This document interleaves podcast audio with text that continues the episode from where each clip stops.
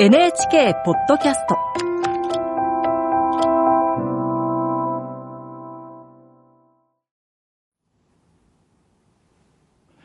こんばんは、作家の高橋源一郎です。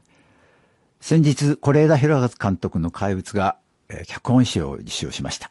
カンヌですね。受賞した脚本を書いたのは坂本雄二さん。その坂本さんは記者会見で、この脚本の元になった出来事について喋っています。以前、車を運転して赤信号で待っていたら、トラックが止まっていて、信号が青になってもしばらく動かない。プップーとクラクションを鳴らしたところ、それでも動かない。ようやく動いたら、横断歩道に車椅子の方がいて、トラックの後ろにいた私は、それが見えなかった。クラクションを鳴らしてしまったことを後悔していました。ひとしきりそう語った後、坂本氏は、生活していて見えないことがある。自分が被害者だと思うことは敏感だが、加害者だと気づくのは難しい。どうしたらできるか。この10年考えてきた一つの描き方として、この描き方を選んだ。と語ったと記事にありました。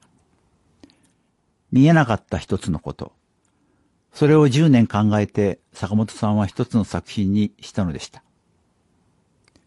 見えなかったことで僕にも忘れられない思い出があります。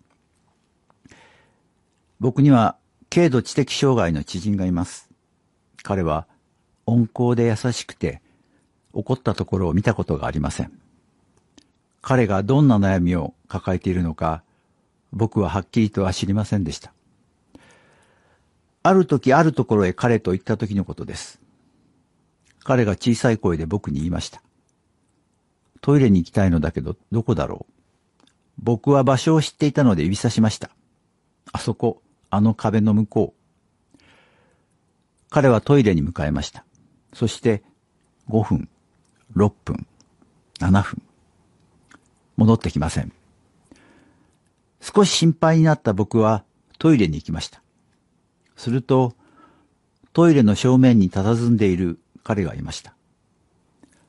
僕を見つけると、彼はうつむいて小さな声で言いました。どちらが男用かわからないので、教えてくれる人が来るのを待っていたんだ。彼にはメンとウーメンの言葉の意味がわからなかったのです。その時僕は胸の奥をえぐられるような痛みを感じました。なんて無知だったんだろう。この人はこうやってずっといつも教えてくれる人を待っていろんな場所で佇んでいたのだ。世界や社会は普通と言われる人たちがわかる言葉で印付けられています。けれども、それを理解できない人もいる。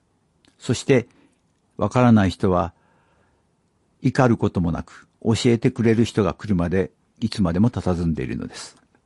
以来僕はこの日の出来事をずっと胸に刻んでいます。